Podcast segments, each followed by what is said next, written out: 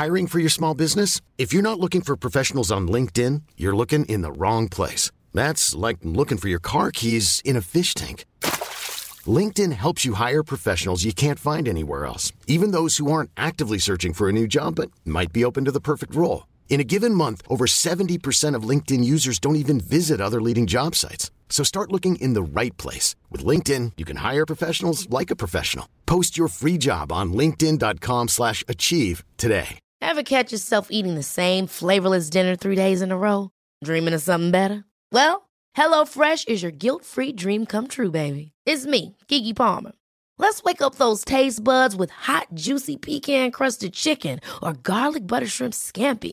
Mm. Hello Fresh. Stop dreaming of all the delicious possibilities and dig in at HelloFresh.com. Let's get this dinner party started.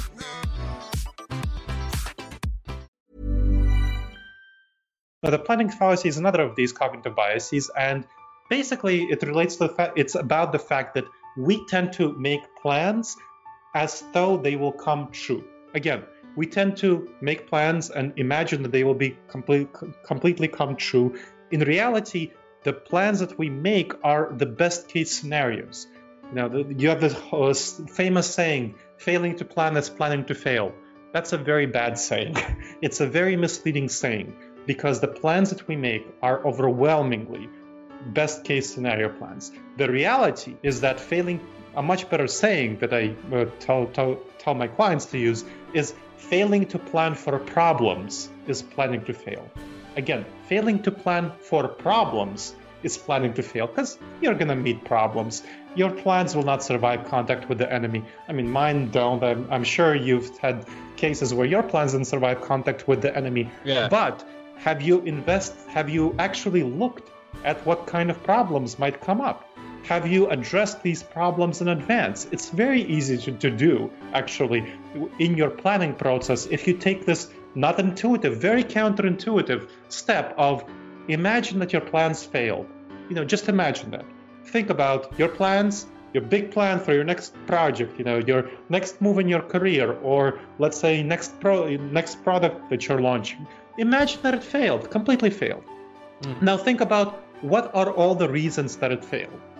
Imagine, think about, consider all the reasons that it failed, and then see what you can do in advance to address these reasons. How you day, how you day. That was the voice of Dr. Gleb. Now, we all know that the idea of trusting your gut, follow your intuition, follow what your compass is telling you is something that many people have said. Many people have given you that piece of advice. It's been something your dad has said, your mom has said, or maybe your brother or someone in your circle of influence. But what if that was the wrong piece of advice to give?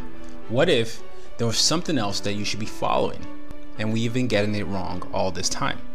That's what Dr. Gleb discusses. Now, you might agree, you might disagree, but something that you will at least get from this interview is his frame of reference and why he believes this to be so. And he has a bunch of case studies. He talks about how businesses have done that, how individuals have done that, and how it's taken them away from their highest self. So, this is all about being the best version of yourself, but also making the most informed decision as opposed to a decision that is based on feelings. Interested yet? I'm sure you are. But make sure you take some notes. I would love to hear your thoughts. If you agree, let me know. If you disagree, let me know. And make sure you get his book. It's really, really insightful. Also, use your difference to make a difference. Enjoy! Welcome, everybody, to another episode of As Told by Nomads. And today's episode is with Dr. Gleb Tsipursky, who is a cognitive neuroscientist and expert on behavioral economics and decision making. As CEO of Disaster Avoidance Experts, he spent over two decades consulting, coaching, speaking, and training hundreds of clients across North America, Europe, and Australia, including Aflac, IBM, Honda, Wells Fargo, and the World Wildlife Fund. Now, with over 15 years in academia, including seven as a professor at the at the Ohio State University, as, as they like to say, the Ohio State University, he published dozens of peer reviewed uh, pieces in academic journals such as Behavior and Social Issues and the Journal of Social and Political Psychology. His thought leadership is featured in Fast Company, CBS News, Time, CNBC, Inc. magazine, and elsewhere. we are going to be talking about his new book, which is Never Go with Your Gut How Pioneering Leaders Make the Best Decisions and Avoid, and avoid Business Disasters. Welcome to the show. Thank you so much for having me on, Tayo. It's a pleasure. Uh, the pleasure is mine. Now, your book has been described as Moneyball for management. And for those people that don't know Moneyball, Moneyball is, uh, is a baseball movie, but it was based on, uh, you know, the the, the, the uh, one of the uh, GMs being able to use analytics to, to pick a team. And I'm fascinated by this title because you say never go with your gut. I've often heard the opposite. Mm-hmm. You have. And this is the big problem in business as it was in baseball before Moneyball where managers in baseball used to go with their gut. That was a tendency. And then somebody figured out that, hey, instead of going with your gut, how about we go with our heads and actually look at what works? Let's go away from gut based baseball and let's go toward evidence based baseball.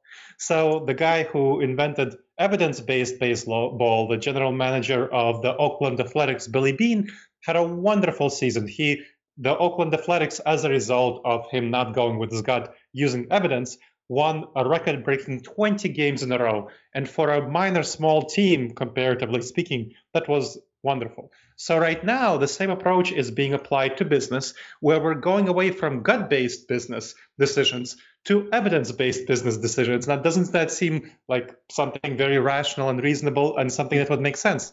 Wouldn't it be wonderful to have 20 years of record-breaking profits, uh, you know, tw- 20 quarters of record-breaking profits in a row. But business leaders don't tend to do that because they still have that old idea that they should go with their gut. I, I, I would love that. I would love 20 record-breaking quarters. That would be amazing. I'm yeah. signing up for that. there you go. There you go. But, but your your story is interesting because your dad told you, you know, basically to always go with your gut, and and uh, you end up making some, uh, you know, ended up making some bad decisions. So, can you walk us through your personal experience with this approach? Yes, absolutely. So, when I was a kid, you know, little kid, my dad always told me to go with my gut, and you know, I, he was my dad. I listened to him, uh, and I decided to make the number of decisions to go with my gut that led to some pretty bad outcomes in relationships and kind of some early financial dealings that I had as a teenager. And at the same time, I saw my dad make some really bad decisions for going with his gut. Uh, he's a real estate agent, and so he had some variable income. And at some point, he hid much of a lot of his income from my mom. You know, pretended to make less money than he did in real estate commissions, and he bought some a house, kind of an apartment on the side. Now, once she found out several years later that he was hiding a bunch of money from her, that led to a big blowout fight, and they separated for a while and then eventually they got back together but you could never really trust them again. So that really taught me that going with your gut is really bad in you know this from when i was a kid. It taught me to be really suspicious of this idea to go with your gut. And then i grew up and i saw people making terrible decisions when they're going with their gut i mean i was born in 81 and then i came of age in when i, I was 18 in 1999 when there was a dot-com boom a lot of money was spent on various dot-com properties like Webvan, Boo.com, Pets.com, and so on. And then when 21 was a, I was 21 in 2002 when so many of them went bust. yeah. You know, supposedly smart investors invested billions of dollars into these and they all went bust. And again, that was an example of me, my coming of age. And of course, you had the horrible decision making by leaders in Enron, Tyco, and WorldCom to use illegal, fraudulent accounting methods to hide their losses from the dot com bust. And again, right. you saw these people going with their guts. They made really bad, terrible decisions. And look at what happened. So that led me to really decided to study this topic. Why do people with their go with their guts? How do we make bad decisions and how do we make better decisions? Well, okay, so you you hit on something that you brought up all these uh Enron and, and I remember Enron when I was in middle school and those moments, yeah. but there have been even more recent things. You uh, as when when you, you were pitched to me, you uh, said that you like to talk about more recent headlines. So let's talk yes. about Elon Musk, right? Elon Musk. Uh, oh, and so I'm very fascinated by this. I remember there was a particular point in 2018 when he kept having all these tweets that just mm-hmm. tanked share or brought it up, or you know, people were saying that maybe he's overworked or maybe he was mm-hmm. taking drugs or whatever was going on. can you explain that situation? Because it sounds like you have an opinion on that. And then obviously there's Boeing and there are many other recent things that have happened uh, with leaders sure. who are do, doing things on social media that seem to be like, whoa, what's happening? Yeah. Yep.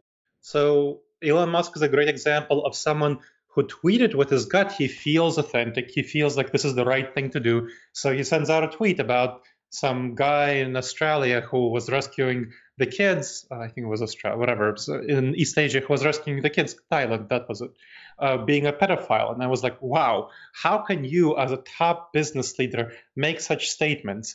And then he you know, made statements of, that he would take his company private equating the the price uh, of the private company, you know, to 420, which is code word for marijuana. And I'm like, why would you ever do that? He feels like he wants to uh, make an impression on people, and he feels like he wants this attention, and that's coming from a gut place. A lot of leaders, when they get to the top level, they seek attention more than they seek profits. And that, of course, is pretty horrible for a company. You have many leaders who, you know, you have the saying that power corrupts.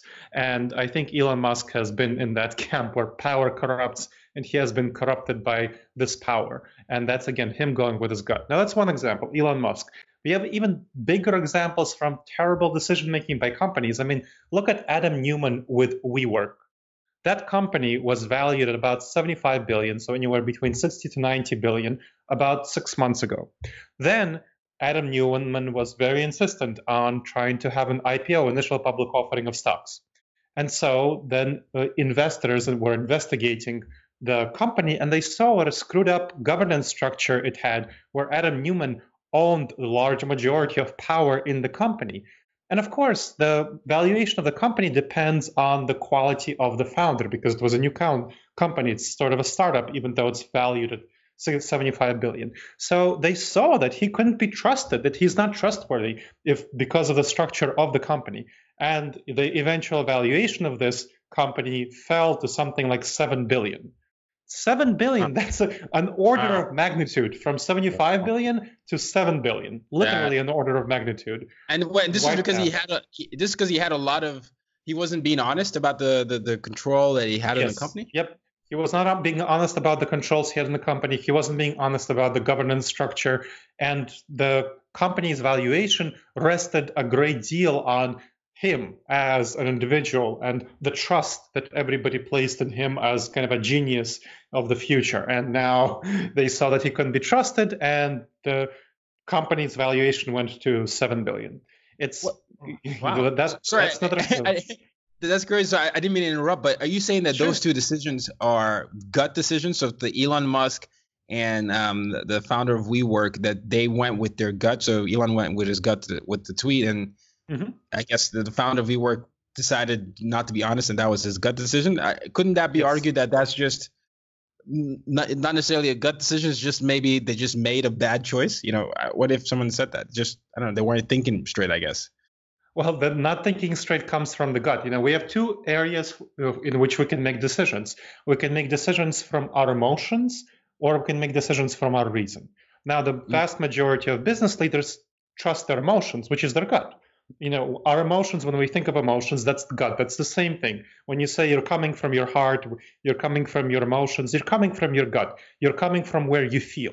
And that's the basic fundamental mistake that so many business leaders professionals entrepreneurs make.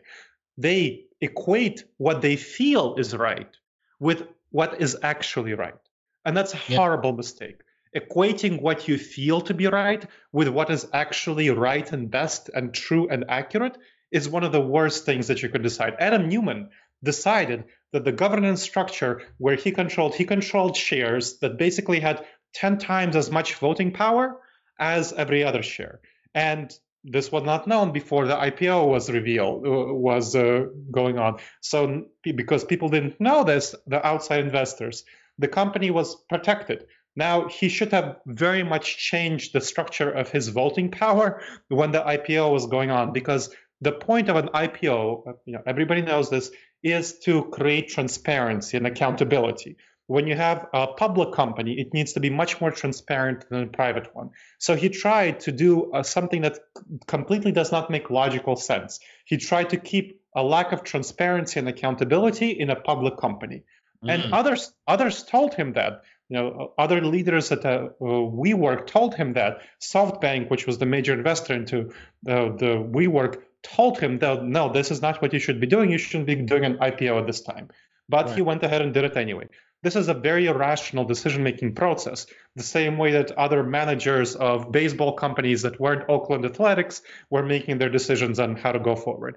And he lost out big time. A, a, huge order of magnitude loss for him and for the company as a whole. And this is an example of what happens when leaders go with their gut. Now, you also mentioned Boeing. We shouldn't forget that. That's a much. so we talked about two, you know, more startup companies. You know, Tesla is less of a startup. It's more of an older company than WeWork. But let's think about Boeing. It's a huge, huge company, very old. And look what happened. They made a decision to very much rush the production of 737 max if you look right now investigations are revealing that a lot of engineers were telling the leadership that hey the the plane is not yet ready for production. We shouldn't be putting it out there. But the leadership was like, ah, not, nothing will happen. We have a great record of history of safety. I mean, Boeing is very has a very good record of safety, so nothing will happen. I'm sure the plane is fine. It's just a little glitch, whatever. It'll be fixed. And we have the horrible outcome where obviously people died. That's terrible. So loss of life, but also and also at the same time, huge loss of money for Boeing. Their planes, uh, they they've lost a lot of plane orders, and the planes have been grounded for what over a year now. Uh, will will be grounded over a year in a few in a couple of months, but they we know that they'll be grounded for that period of time. So Boeing and and this is a basic human error that we make as human beings and here's the error. This is one of the cognitive biases that i talk about in the book. Never go with your gut. How pioneering leaders make the best decisions and avoid business disasters. A typical tendency of the human mind is called the normalcy bias. It's one of the cognitive biases that we all have it's the decision errors that we make so the normalcy bias says that we tend to avo- we tend to not be able to predict disasters problems, serious, serious problems that are different from what happened before. So WeWork wasn't Adam Neumann at WeWork wasn't able to predict the disaster that would happen with the IPO because he never did an IPO before. Boeing wasn't able to predict the disaster that happened with 737 Max because they had a long record of safety. And of course, uh, Elon Musk wasn't able to predict what would happen when he tried to uh, you know make the tweet about making the company go private that eventually ended up in the company and him each having to pay $20 million to the SEC. Now he's in a lawsuit with the SEC, the Security Exchanges Commission, which might result in him being removed from the company. So it's one yeah. of the normalcy bias is one of the biggest problems that leaders suffer from, that they can't predict, that they tend to avoid, or that they assume that if problems haven't happened in the future. The, in the past, in the future, everything will be normal. Problems won't happen. Yeah, and you know, I, I love that you brought this example because I noticed that as well with uh, Uber CEO, former CEO Travis yes. Kalanick. And my job, by the way, is I study biases. So I, I, this is a fascinating topic to me. I, I do a lot of diversity and inclusion, and my job is to go into companies to help them work through mm. unconscious biases and things that are making them feel like they're not inclusive. And a lot of what I study is uh you know I, I i found that there are you know the lot the four reasons that i've noticed that biases occur especially implicit and unconscious bias and it's based on story fear security and avoidance. And with the story you know obviously what you're told just like your dad it could be a religion it could be education or philosophy that's been passed on from your sphere of influence. And then with fear maybe you had a bad experience or mm-hmm. a series of bad experience from someone and and uh, and and and and that uh, you know that you know that influenced you. And you know security a way for you to feel safer by yourself and avoidance you want to avoid and dodge difficult situations so mm-hmm. as you're saying all these things it, it's it's it's reminding me of reasons why people sometimes will bring me into companies because they are then reactive because they've some CEOs have made bad decisions based on these things. Now Travis, he didn't he the company was growing quickly. And mm-hmm. he, to him, he was going with his gut by saying, no, just go with a profit, profit, profit, profit. But he mm. wasn't caring for the people, whether they were bringing in sexual harassment claims mm-hmm. or understanding that. And he underestimated that people matter as opposed to profits. And it's an age old thing in business where you're like, well, look, we are our we're the hottest company in the world, essentially. we're growing everywhere. But I guess he underestimated the power of what um, making people feel. So it, it's interesting that you bring mm-hmm. this and, and, it happens in business. Um, uh, but but I guess the reason I'm saying all these things is that is it? Do you think it's because of social media now that this these things are now becoming more prevalent? Because I, I I know Mm-hmm. I've lived I've lived under two dictatorships. you know, I'm from, from Nigeria, and I oh, wow. okay. first nine years of my life was under two dictatorships. And I know before when we when I'm studying leaders, whether it's you know the French monarchy or the British monarchy, all these things, there have been times when these mm-hmm. type of behaviors have just happened. Uh, mm-hmm. And I'm curious to, to, to, hear your thoughts. Do you think there's a parallel with, or there's a correlation rather, with the social media and the um, uh, exposure and accountability that that gives us that really exposes these decisions more? And you know, do you think there's a connection there?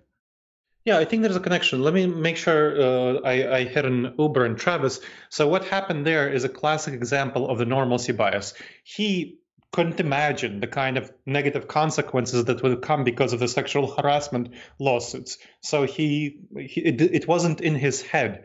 So he wasn't thinking about it going forward. And of course, you do diversity inclusion work. And as you know yourself, it's much better to do diversity inclusion work before a problem occurs as opposed right. to responsively. Yeah, you know, proactive versus reactive. That's the best yeah. way. You don't want to be you saying yeah. like, oh, this happened, so I have to do this. Yeah. Exactly. And so this is the basis of all of my work that people tend to be incredibly reactive. They tend to fall for the normalcy bias. They tend to say, okay, because we haven't had this problem before, I don't need to care about it. And they are not proactive. They're not thinking ahead of what kind of problems might occur here the same sort of problems that occur elsewhere. You know, the same sort of problem can occur in your company, ranging from not thinking about the governance structure to diversity inclusion issues. You know, all of these things might occur very easily, and if you don't think about them, take steps to address them, you're going to be in deep trouble. so that's yeah. kind of the a lot of what my book talks about, as you know, having read it. So going to social, I just want to make sure to hit that. Now, going on no, to social media, this is an important element of both what makes people more accountable, but also what puts people in more trouble. Because as we saw with Elon Musk, it's social media that put him in trouble. You know, if he was just making these statements to his friends, you know, maybe his friends would think that, uh, you know, maybe they would judge him negatively, but he wouldn't be caught in court of about the lawsuit with the pedophile comment or with the comment about taking the company private. So it's both both of these things are true. The social media is opening up the doors. It's making things more visible, more transparent, both the bad things and the good things. Yeah. And if you have more, if you have some problems in your company, you're going to result. It's they're going to result in being revealed much more as a result of social media, right? Kind of. You've seen, I mean, there are a number of things with Starbucks, let's say, when a manager at Starbucks kicked out a couple of uh, African American folks for just hanging out yeah. and having a business meeting that blew up on social media. It went viral right? That that's one thing. But also when some uh, leaders of companies make stupid statements on social media th- yeah. those also go viral. So that uh, happens as well.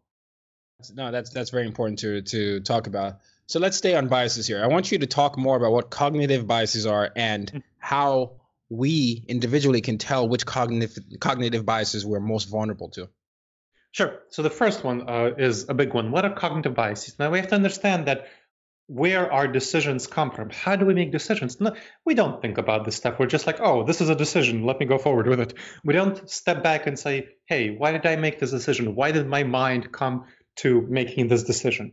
And the reason uh, or the way that we make our decisions, according to extensive research, recent research on this topic, is largely emotional. About 80 to 90% of our decisions intuitively come from our emotions, how we feel about a topic, rather than analytical data gathering process, how we think about a topic. We just rationalize them after the fact. We, we feel a certain way, we go with it, and we say, well, I I made this decision because of something you know rational, whereas in reality you made it because of emotional reasons. So this is definitely the case based on the extensive research on this. So where do our emotions come from then is the question. Well, our emotions mainly come from the gut reactions that are based in the savanna environment. Our emotions aren't evolved for the current contemporary business environment. This is something that's really important for us to recognize. Our emotions are evolved for the savannah environment when we lived in small tribes of a couple of dozen people each, and we survived due to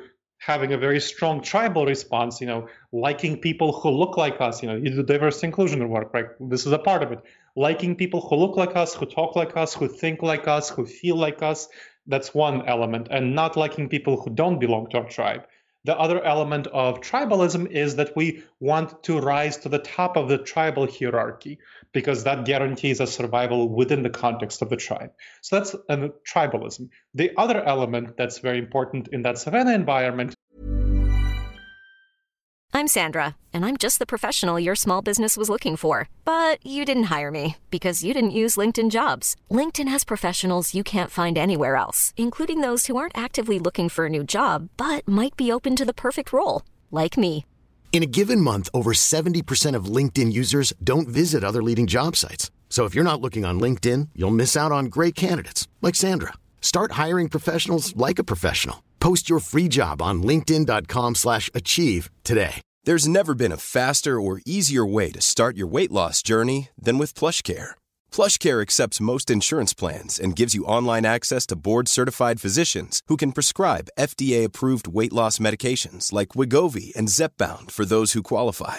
Take charge of your health and speak with a board-certified physician about a weight loss plan that's right for you. Get started today at plushcare.com slash weight loss. That's plushcare.com slash weight loss. plushcare.com slash weight loss. Is the fight or flight response, where we need to well, we needed to get away from saber-toothed tigers. You might have heard of it as saber-toothed tigers. And so we have a very strong stress response to any negative external input, much stronger than it needs to be. Now, for our ancestors, we it was good to jump at 100 shadows than to miss one saber-tooth tiger. That's how they guaranteed survival.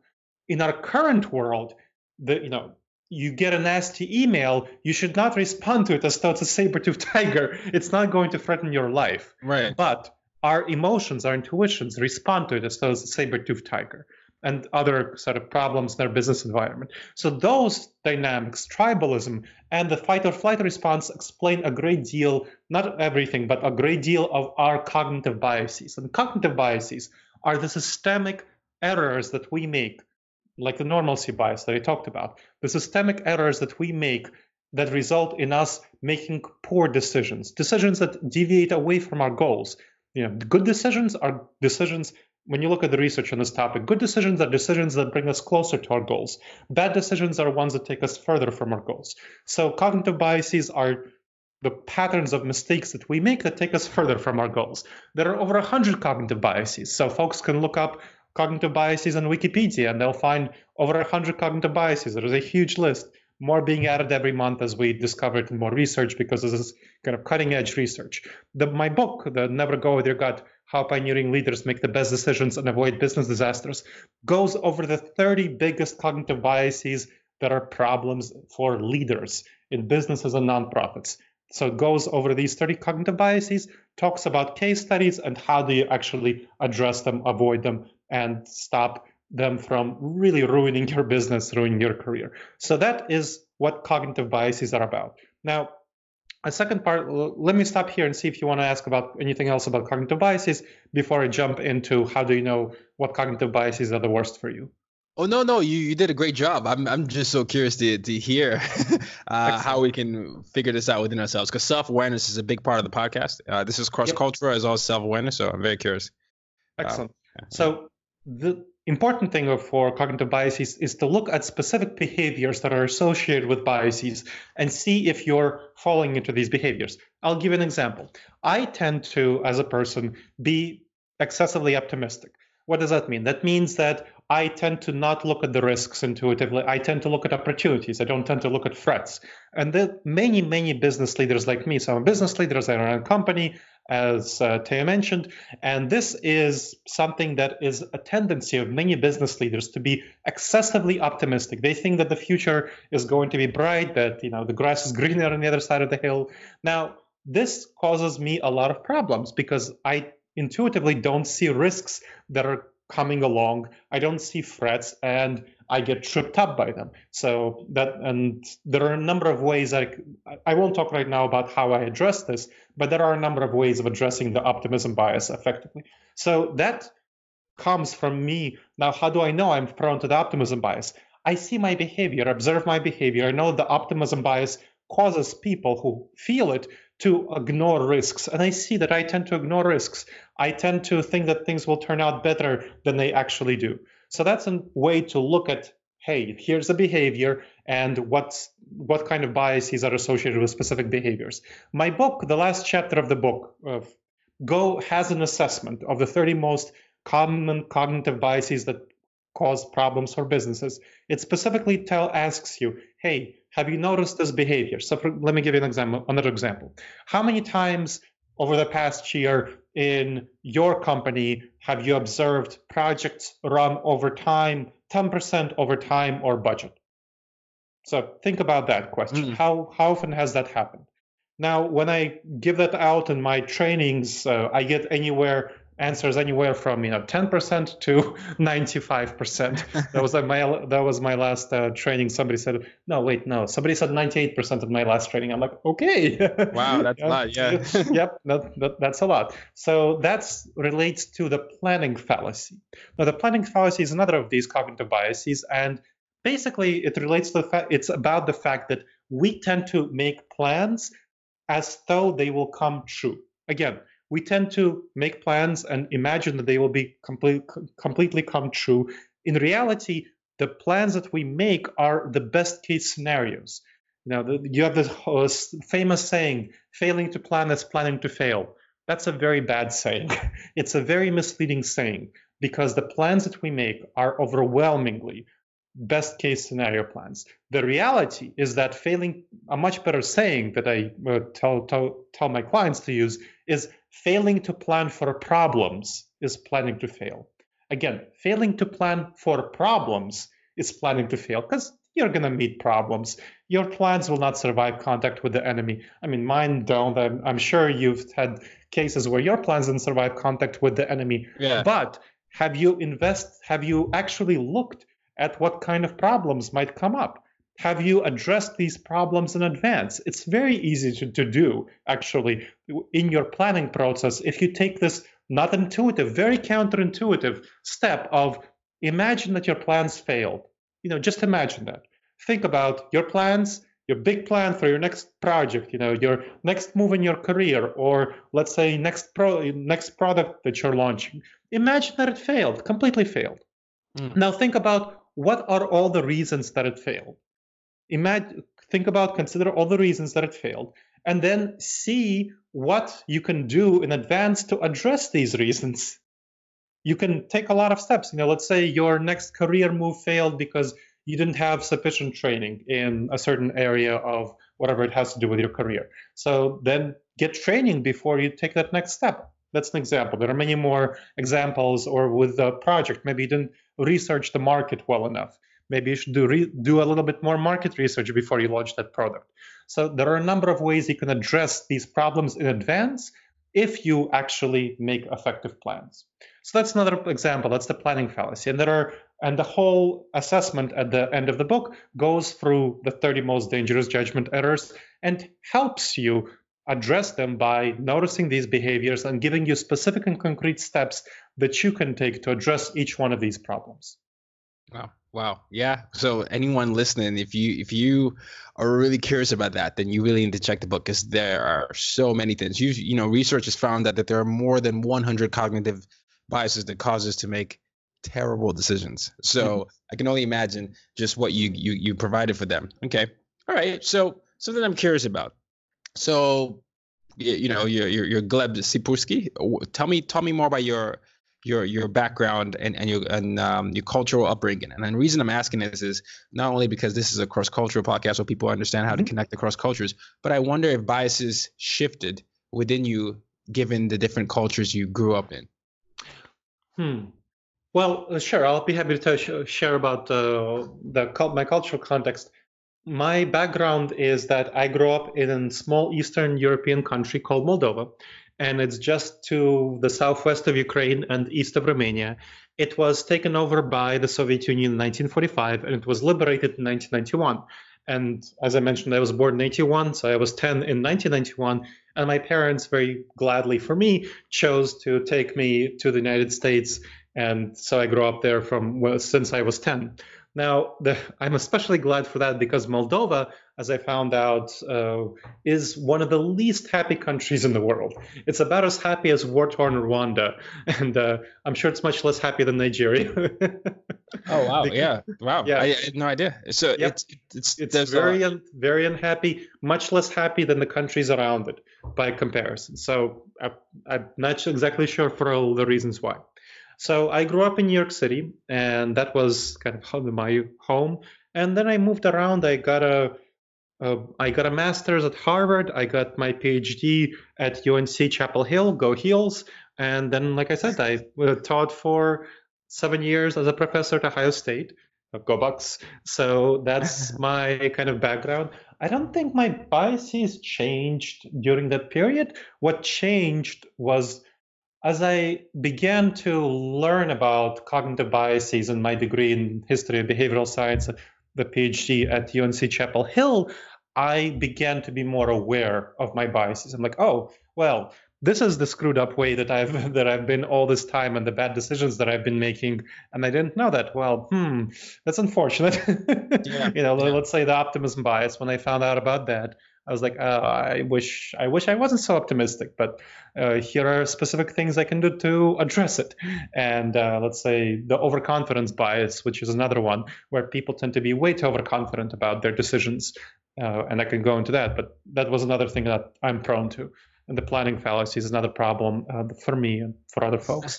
and so, knowing about all of these things, I was able to take effective steps to address them. And of course, as part of my consulting and coaching and training, I was able to help my clients address them and am able to help my clients address them. So that's kind of what I do. So it wasn't a change in the cognitive biases, it was more of an awareness of them and then specific steps taken to address them.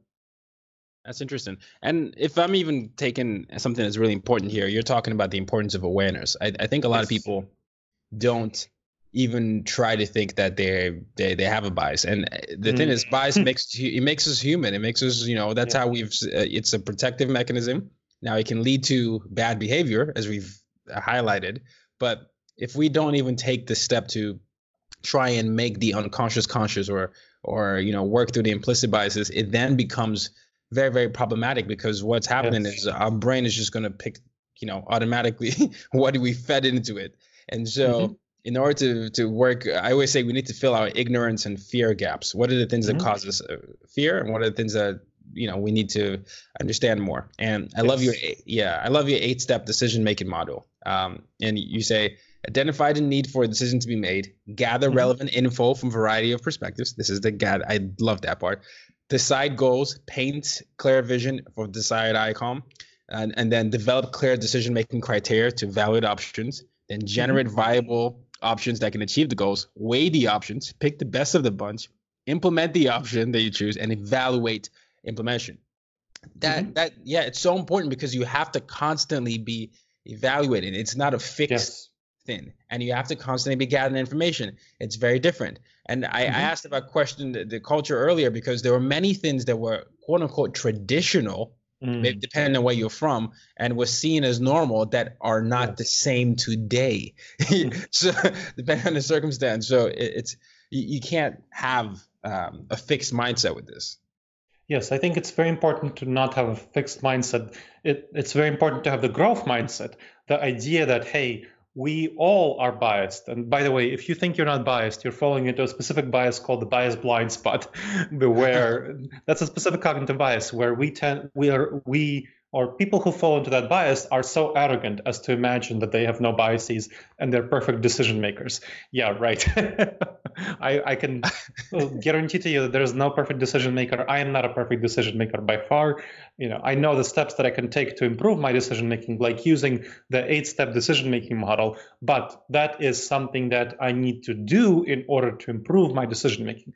None of us is perfect, and so we need to be really aware of these problems and even more even the step before awareness, I would say awareness is really important. But even before awareness, awareness is kind of like a rational thing, it's a tactic. But even more important than awareness is a sense of humility. Humility is an emotional thing. And leaders who are arrogant, who say, oh, I go with my gut, my gut is always right, have a lack of humility. And mm. humility, lack of humility, lack of acknowledge will result in leaders never being able to acknowledge that they're wrong. This is one of the worst qualities of leaders imaginable, not being able to acknowledge that you're wrong, thinking that you're always right. There was a study by uh, Leadership IQ of over a thousand board members who fired their CEOs of CEOs of for-profits, non-profits, whatever. And they found the study found that about 24% of the leaders who were fired were fired because of denialism, meaning what they meant was denying negative reality about the company. And the leaders just were willing, were ignoring it. They weren't taking steps to address this negative reality. They were just saying, "Oh, things are fine. Don't worry about it." And that's why the board members ended up firing them. wow. so, yeah, this is uh, this sort of arrogance this lack of awareness this thinking of you know i'm at the top of this company therefore the company must be doing well versus thinking oh you know i'm at the top of this company. The company may may or may not be doing well. What steps can i take to make sure that it's doing well? That is a much more humble attitude to take rather than the arrogant attitude of saying that i can do no wrong. But there are so many leaders who have that arrogant attitude and there are so many followers who struggle. You know i'm often brought in by a c-suite official officer who knows that uh, his leader is or her leader is not really not really um, making good decisions and they want me to help the company make better decisions partially because the leader is really arrogant and it takes a lot of work it takes a lot of work to when the leader is so arrogant and when you need to steer this leader toward humility. And there are definitely steps that you can take to do that. You, you focus on the bottom line, you focus on showing the leader how it's a big strength to acknowledge that you're wrong and to orient toward the best st- things to do in the future. But humility, that emotion of humility, is incredibly important as a basis for all of this strategic work. You know what? I was going to ask about that because you know, I'm sure you get asked the same question, but when when I go around, and I know you've been on the book tours, people ask, well, I feel this way. I know what needs to be done. I've done the work, but I'm in a culture that is detrimental to that. They don't like this. They don't want growth. They don't want to admit that. I'm thinking about the the. Let's think about the Uber situation. Yes. Let's think about all the people that were in that situation where it, it appears they couldn't get to Travis, for example. Yes what do mm-hmm. you then do there? Because it can feel like there's nothing you can do if you, your CEO is hell bent on making sure that his way is the mm. only way, and, and, and you know what can you do? Yeah, well, the easy answer to that is to leave the company, but that's yeah. like the easy answer and the flip and the glib answer that doesn't really help many people who are uh, for whom it's going to take a while and lots of efforts to leave the company, or maybe they really care about the company, or maybe their stock options haven't invested yet. yeah. in those sorts of situations, and in general, when you want to bring about change within the company, the most important thing that people don't don't realize they need to do is focus on the process. What they tend to do is focus on the outcomes. Let's say you know they want they think that there's a big problem in growth the company needs to grow more so they push for growth and then they get a lot of pushback from others who think the company shouldn't be growing they're doing well as it is and so they're fighting with the, with this other person over growth or let's say you know whether to enter a new market whether to enter uh, uh the european market or not whether to expand there's a lot of fighting over the specifics now a much better strategy for folks who I talk to about this is to focus on the process, focus on how you make the decision, not the outcome of the decision. So these are the strategies. So the eight step model, right? It's everyone, when you look at it, to the person that you're, to the people, let's say in the C suite, you bring them the eight step decision making model and say, hey, you know, we've been fighting about this issue for a while. How about we use a formal decision making model and we go through it. It's an effective research based technique and it will help us make a better decision.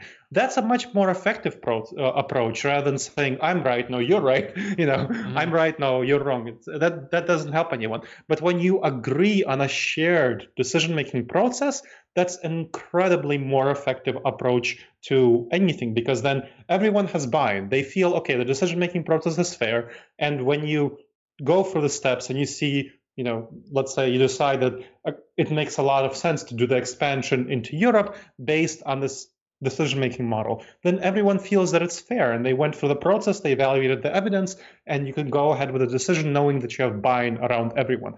And the most important thing, again, is for everyone to buy in around the process into the process of decision making rather than just whoever shouts the loudest wins, right, which is right. what tends to happen very often, and that's really bad.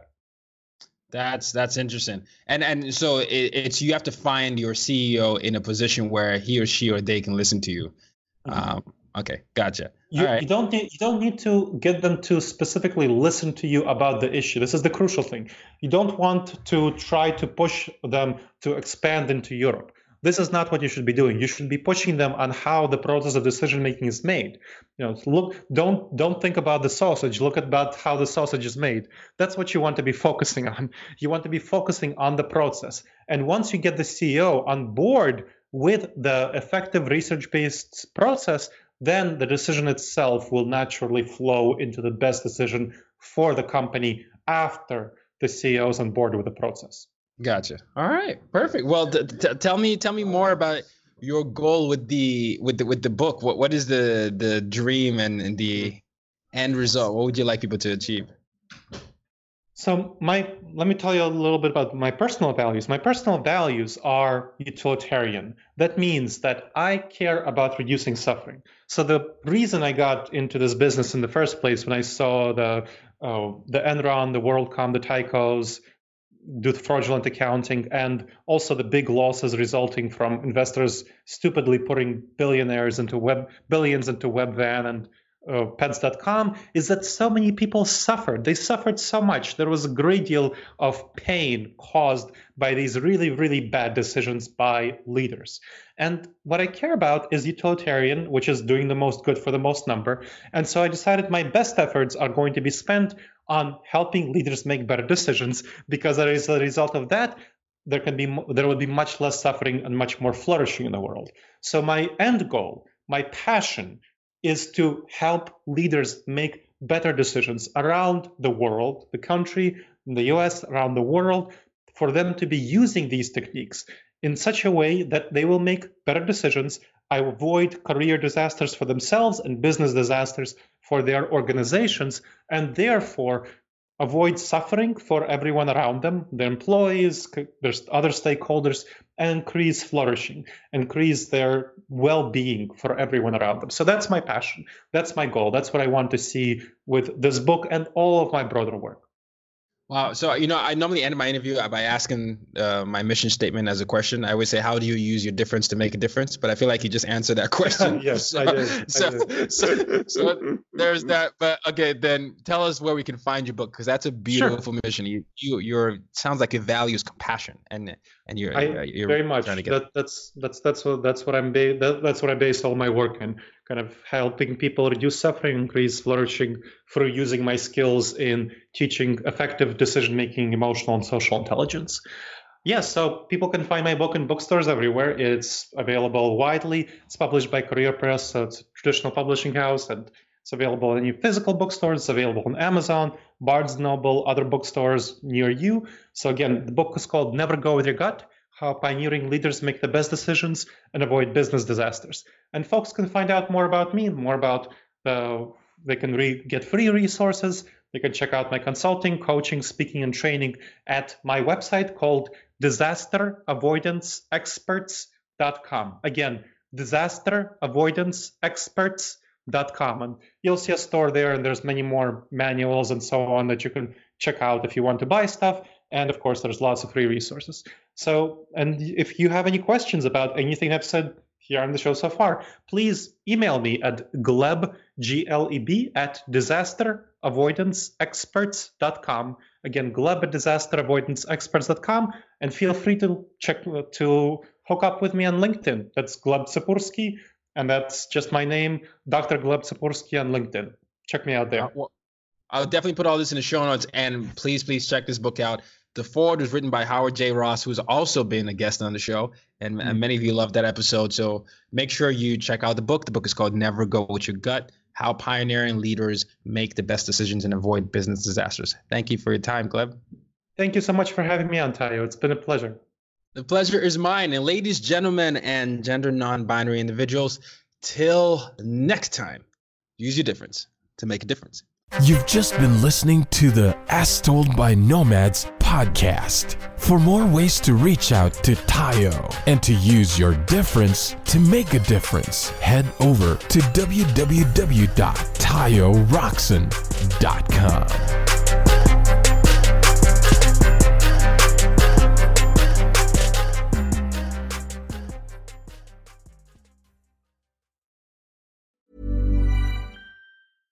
Ever catch yourself eating the same flavorless dinner three days in a row? Dreaming of something better? Well, HelloFresh is your guilt-free dream come true, baby. It's me, Keke Palmer. Let's wake up those taste buds with hot, juicy pecan-crusted chicken or garlic butter shrimp scampi. Mm. Hello Fresh. Stop dreaming of all the delicious possibilities and dig in at HelloFresh.com. Let's get this dinner party started.